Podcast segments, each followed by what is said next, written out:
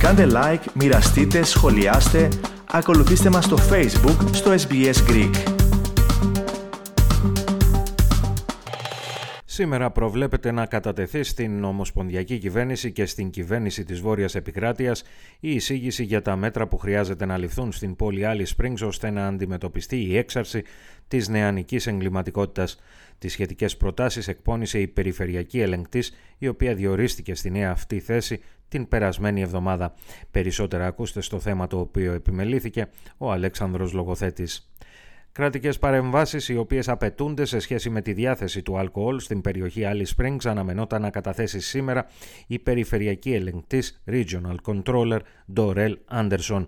Ο εν λόγω διορισμός κατέστησε την κυρία Anderson την πλέον υψηλόβαθμη κρατική λειτουργό στην περιφέρεια της Κεντρικής Αυστραλίας. Έχει μεγαλώσει στην πόλη Alice Springs και ήταν η πρώτη ιθαγενής που τοποθετήθηκε στη θέση της εκτελεστικής διευθύντριας νότιας περιφέρειας του Υπουργείου Οικογενειών, Κοινοτήτων και Στέγασης της Βόρειας Επικράτειας. Το 2021 ήταν από τους φιναλίστ για την απονομή διάκρισης Αυστραλού της χρονιάς, Australian of the Year. Η μητέρα της Alison Anderson ήταν μέλος του Κοινοβουλίου της Βόρειας Επικράτειας από το 2005 έως το 2016. Η έκθεση με τις εισηγήσεις της κυρίας Anderson δεν αναμένεται να δημοσιοποιηθεί. Η Ομοσπονδιακή Υπουργός για θέματα Ιθαγενών, Linda Burney, εξήγησε ότι σε αυτήν θα περιλαμβάνονται μεταξύ άλλων κάποια στατιστικά δεδομένα σε σχέση με την εγκληματικότητα που σχετίζεται με την υπερβολική κατανάλωση αλκοόλ και άλλα κοινωνικά προβλήματα. What we're expecting in the report is a reflection of just the sort of statistics and the harm being done in Alice Springs as a result of alcohol and a range of other things. Η κυρία Μπέρνη σημείωσε ότι τα προβλήματα που αντιμετωπίζει η περιοχή δεν οφείλονται μόνο στο αλκοόλ και γι' αυτό αναμένεται οι εισηγήσεις της κυρίας Anderson να περιλαμβάνουν βράχυπρόθεσμες και μακροπρόθεσμες κοινωνικές παρεμβάσεις. We also expect the report to reflect what's going on in the community and some recommendations and a number of options about a way forward. And obviously they'll be considered very carefully. Clearly the issues in Alice Springs are extremely challenging. There is the issue of alcohol restrictions, but there's also the issue of what's happening for young people. So there are short-term and longer-term things that need to be considered.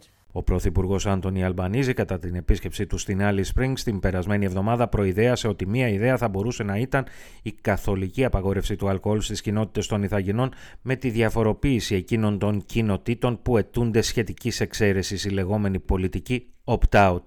Dorrelle will oversee as well, along with representatives of the Commonwealth and the state government, a process over the next short period to report back on the 1st of February to myself and to the Chief Minister about the implementation of potential changes to alcohol restrictions in Central Australia, including potentially moving to an opt-out situation rather than opt-in that has applied.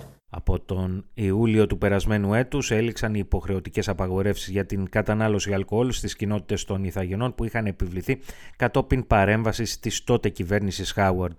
Έκτοτε μόνο όσες κοινότητες επιθυμούν και υποβάλλουν σχετική αίτηση συνεχίζουν με το ίδιο καθεστώς απαγόρευσης, το λεγόμενο opt-in. Μετά από την επίσκεψη του κυρίου Αλμπανίζη την περασμένη εβδομάδα, η κυβέρνηση της Βόρειας Επικράτειας προχώρησε στη λήψη έκτακτων μέτρων διάθεσης του αλκοόλ για τους επόμενους 3 μήνες.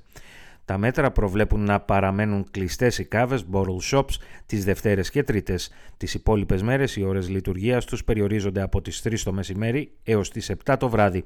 Επιπρόσθετα, επιτρέπεται η αγορά μόνο ενός αλκοολούχου τεμαχίου για κάθε άτομο, δηλαδή είτε μία εξάδα μπύρας είτε ένα μπουκάλι από οποιοδήποτε ποτό. Θέλετε να ακούσετε περισσότερες ιστορίες σαν και αυτήν? Ακούστε στο Apple Podcast, στο Google Podcast, στο Spotify ή οπουδήποτε ακούτε podcast.